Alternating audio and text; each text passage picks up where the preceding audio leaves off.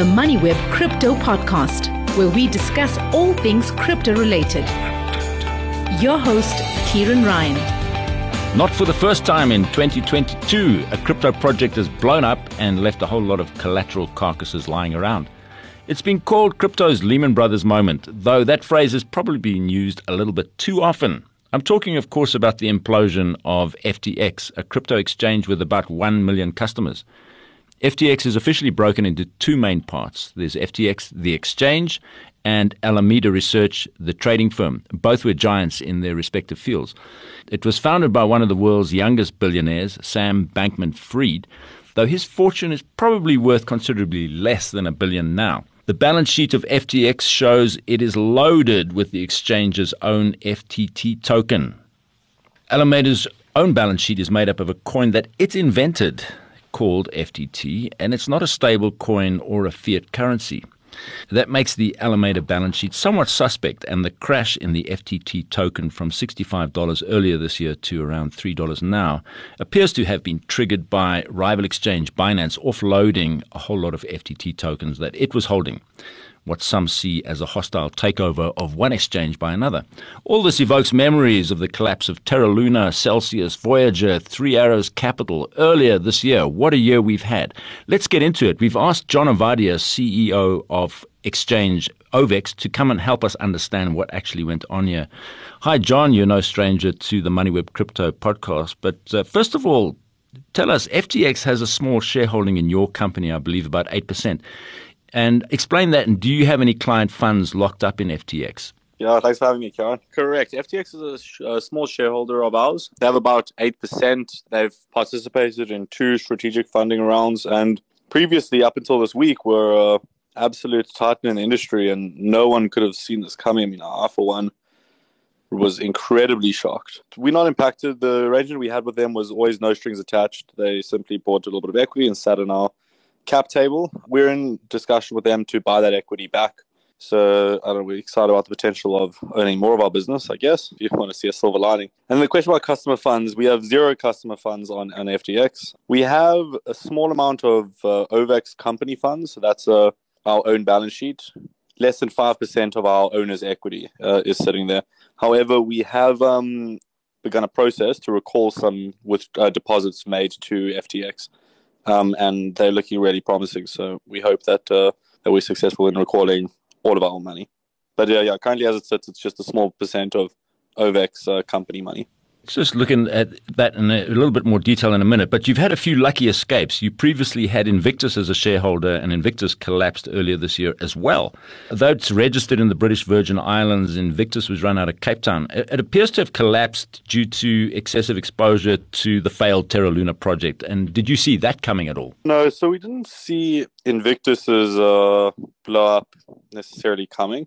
Invictus and FTX are two completely different scenarios. Um, FTX was just an absolute mammoth money printing machine. Invictus was a very small index fund business um, that we were no longer excited to have on the cap table. So, so we wanted uh, Invictus off the cap table. We'd rather have OVEX equity essentially than than have them on the cap table. That was an unfortunate situation when when they blew up, and and we didn't see it coming because it's a relatively simple business. Then they simply own um, they simply own an index fund. They just have to own the basket. It's quite a difficult thing to mess up, but unfortunately, uh, they did. And then the FTX situation is just completely unimaginable. I mean, we never saw that coming in a million years. This company was making north of $200 million a month. That's profit. Alameda was making billions. I mean, everyone was under the impression these people had well over $10 billion of, of net equity and it's just astonishing that they managed to mess that up. Yeah, they were producing billions and billions of dollars of uh, of profits, the two firms together. And yeah, we just have to see exactly what went wrong and what happened because it just makes very little sense to me at the moment. It does seem to have been triggered by the sale of FTT tokens by Binance. And maybe just for people who don't understand it, explain from your understanding what actually happened there. Yeah, sure. So Binance was the first shareholder in FTX, and for that they got a sizable amount of the FTT token, so the FTX exchange token, uh, which is a quasi security. Essentially, every week FTX will buy back FTT using a portion of FTX revenue, and every week it seemed as if FTX was buying back sizable amounts, probably five to ten million dollars worth. that means that they were making between like 50 to 200 million dollars a month in profit uh, based on the FTT buybacks. So Binance had a large chunk of FTT token. Last year, they exited their equity stake in FTX for around $2 billion, which again just shows um, what a strong company FTX was. On Sunday night, the CEO of Binance tweeted that he's selling all the FTX token, FTT tokens, because uh, after recent um, the recent report where the Alameda balance sheet was leaked and showed that Alameda essentially holds pretty much I don't know ninety percent of the FTT in existence which to me also didn't seem too concerning. I mean, they simply bought back their token, I assumed, with um, their own profits and money. Um, but apparently, what they've done is they bought back their token. They used that. They didn't buy back their token. They had the token originally when they created it, used it as collateral to borrow money from FTX in order to, I guess, plug a hole when uh, a hole in, in funds that they that they needed. And what happened was uh, Binance it out caused massive hysteria in the market. It caused the FTT token to drop, but more than that, it caused a bank run on the FTX exchange. So everyone was um, putting their money out. We pulled our money out as well, just out of uh, abundance of caution, because um, we thought there was no chance the FTX was insolvent. But at the end of the day, it costs you nothing to take your money out, and being wrong costs you a fortune. So pretty much everyone had no reason not to pull their money out the entire market pulled the money out. It turned out that FTX, in fact, did not have enough money to cover customer withdrawals. And as that happens, that means that everyone starts putting their money out. Every last person who has massive faith in the company now diminishes to zero, to a point where on Tuesday they stopped withdrawals, came out with an announcement that they are no longer solvent and are trying to get a buyout from none other than Binance. That I thought was hilarious because there was literally zero chance Binance was ever going to bail them out why would they? FTX folding would cause nothing, no negative impact on Binance. Simply the clients would just flow to Binance. Why would Binance want to inherit that mess and spend good money for literally no reason? So that was never going to happen. So I'm not sure why they did that. I don't know why they came out with that announcement. That was a horrible strategic move, in my opinion.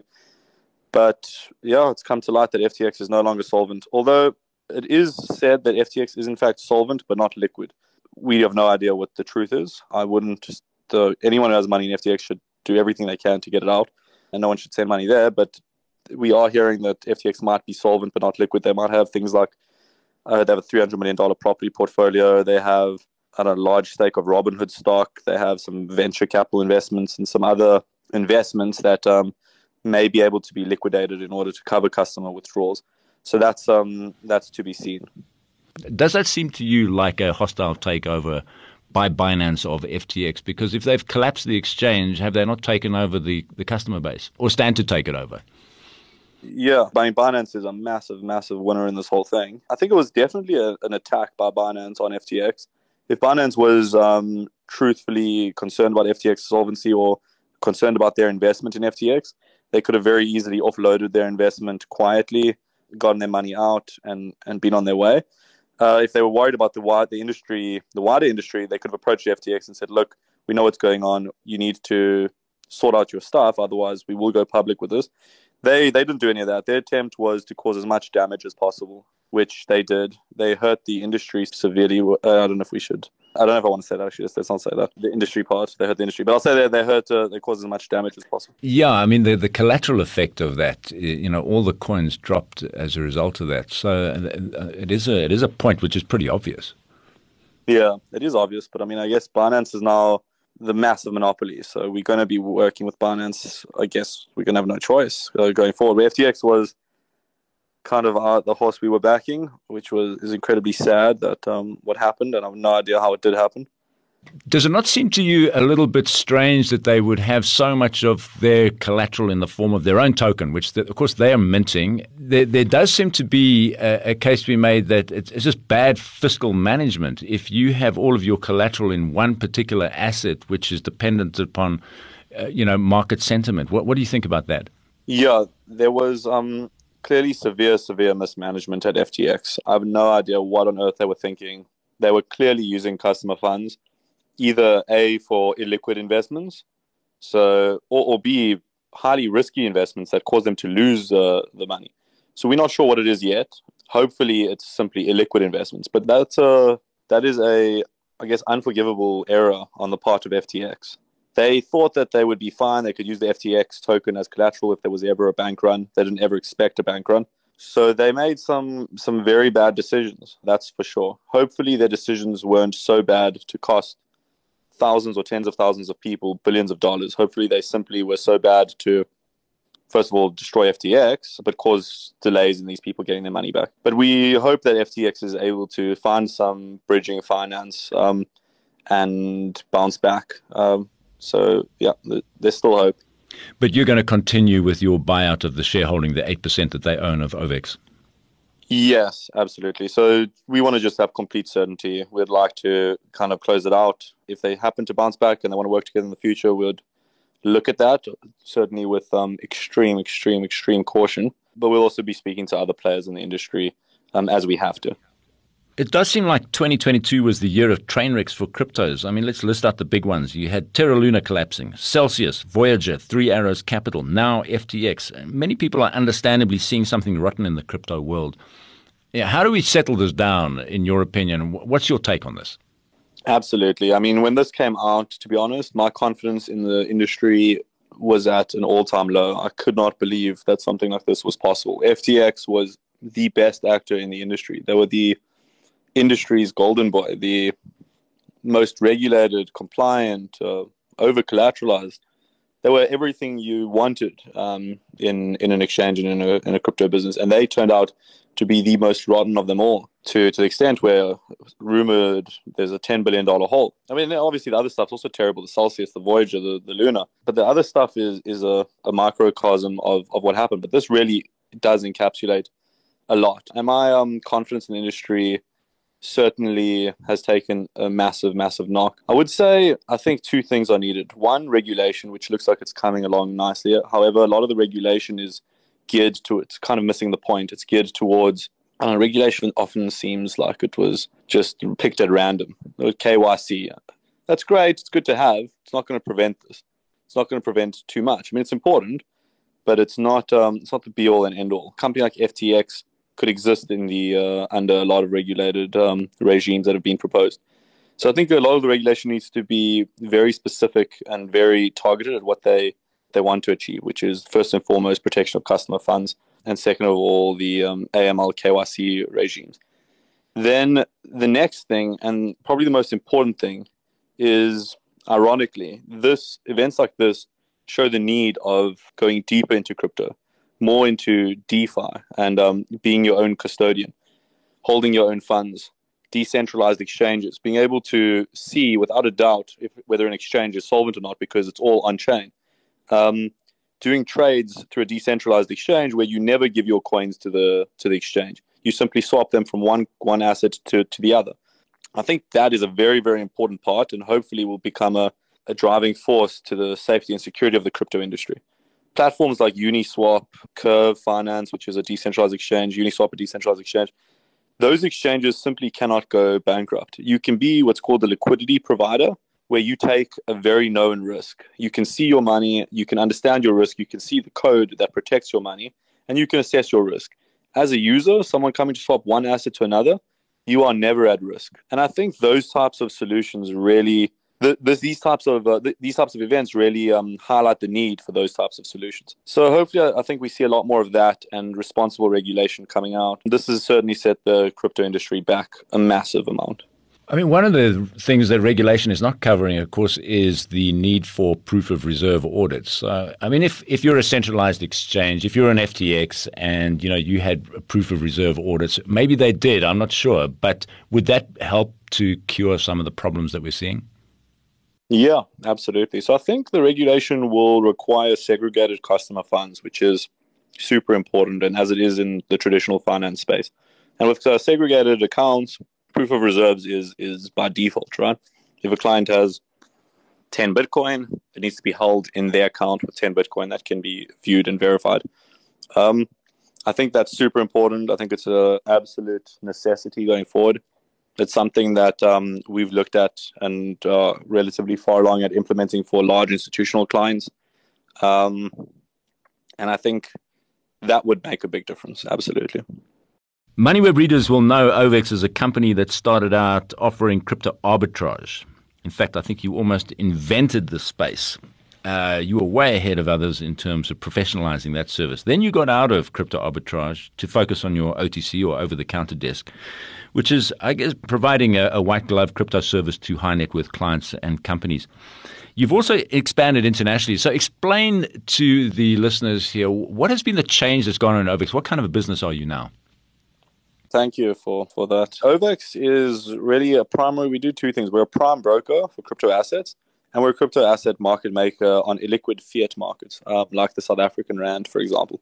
So that means we make a price for people buying and selling cryptocurrency to the South African Rand. We are by far the biggest. We're probably about 50% of the market in terms of market making um, within South Africa. So that that's really our core business. And then on top of that, because we have access to all the liquidity, we're also a prime broker, which means we're one venue where you can come access liquidity on pretty much any exchange. If you want to come buy Bitcoin, we can execute. We have the systems in place for you to execute at the best price in South Africa because we can access liquidity from all local markets plus our own proprietary liquidity. Additionally, we could allow users to access liquidity from any exchange in the world. For example, a user could um, use OVEX to execute a trade on, let's say, FTX before the blowup without having to take the FTX counterparty risk.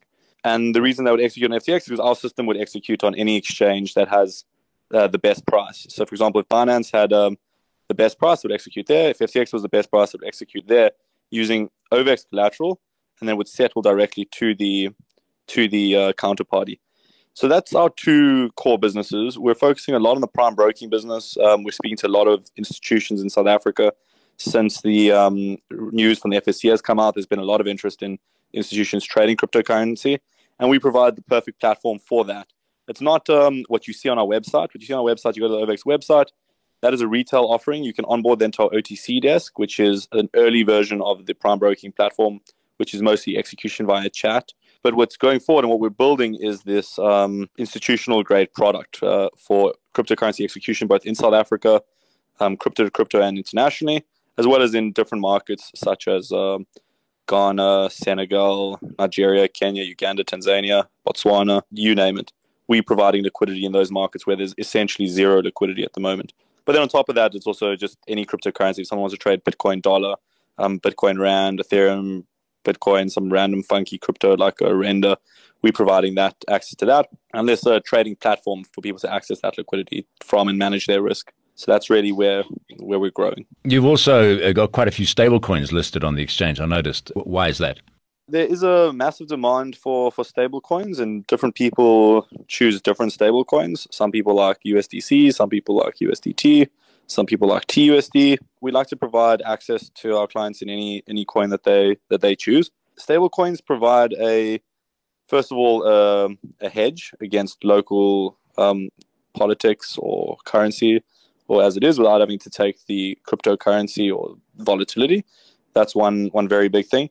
And then across Africa, outside of South Africa, but across Africa between countries like Tanzania, Uganda, and others, there's a massive demand for the ability to do cross-border settlement where stablecoins fit the need perfectly. For example, sending a wire, a SWIFT wire from Tanzania to, well, let's uh, do the reverse rather, let's say from um, uh, the United Kingdom to Tanzania, can take weeks. Your um, wire is likely to fail and is likely to get stopped for compliance reasons because Africa is seen as a high risk jurisdiction. This results in one, sending money to Africa takes takes weeks. Two, often it bounces and there's a massive loss of funds because you took the currency risk, you bought local currency in, cost you two percent. The payment failed, got returned to you in the UK, cost you two percent now to get out, leaving you with a four percent loss just for trying to make a wire, and many other issues.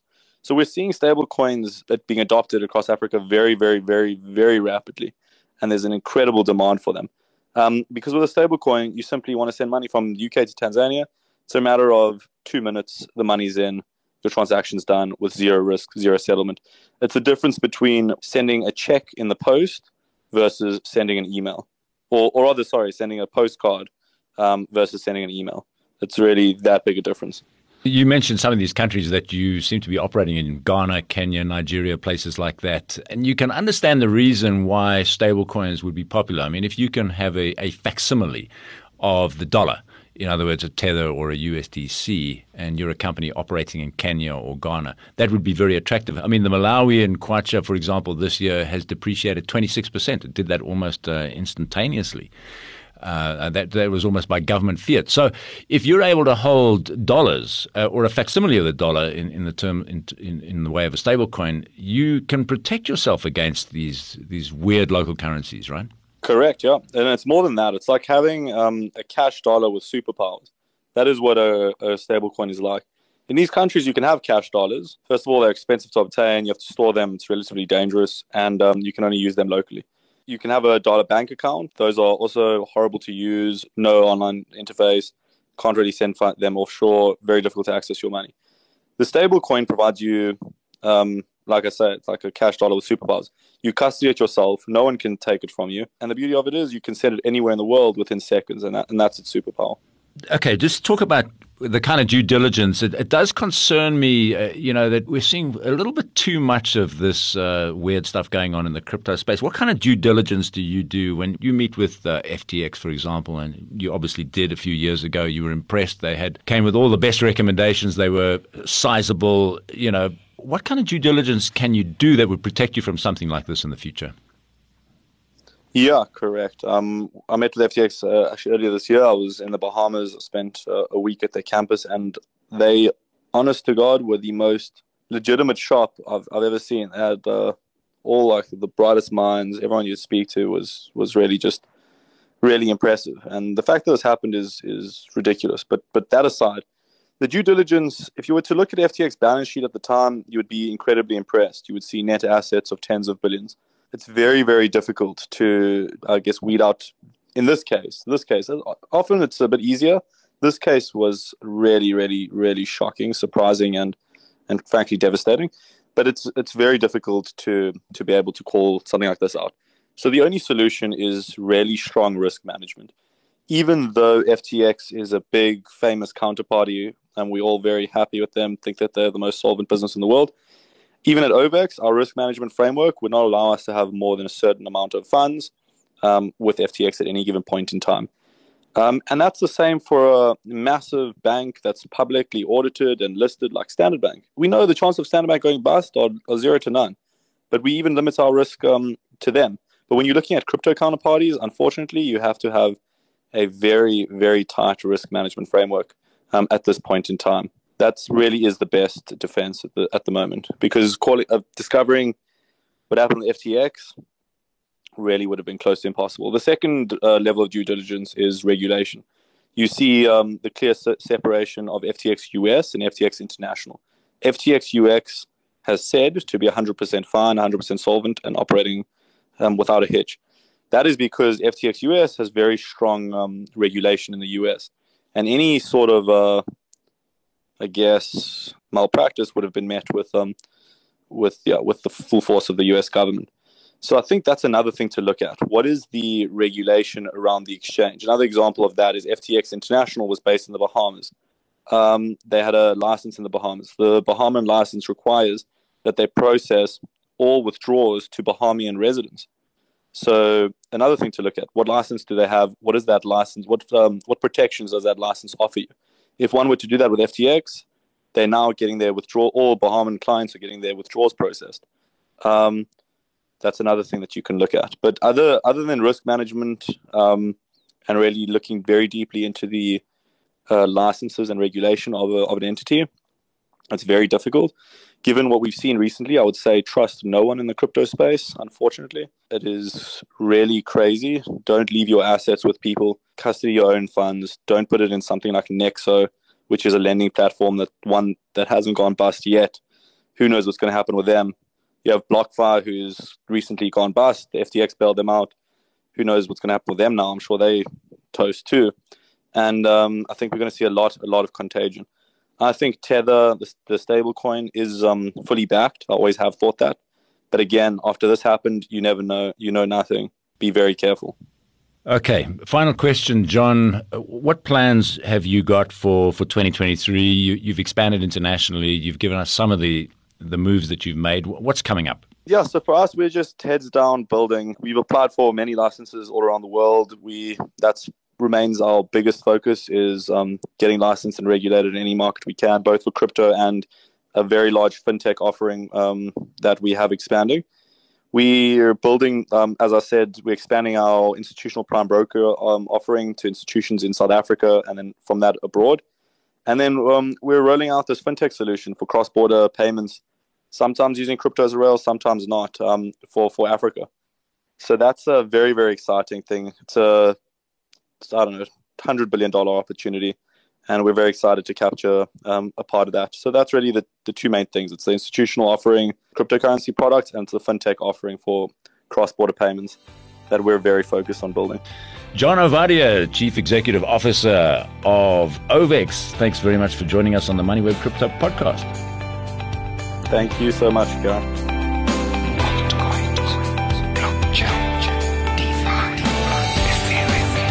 Thanks for listening to the MoneyWeb Crypto Podcast, hosted by Kieran Ryan. To listen to our other podcasts, go to moneyweb.co.za or the MoneyWeb app and follow MoneyWeb News for daily updates.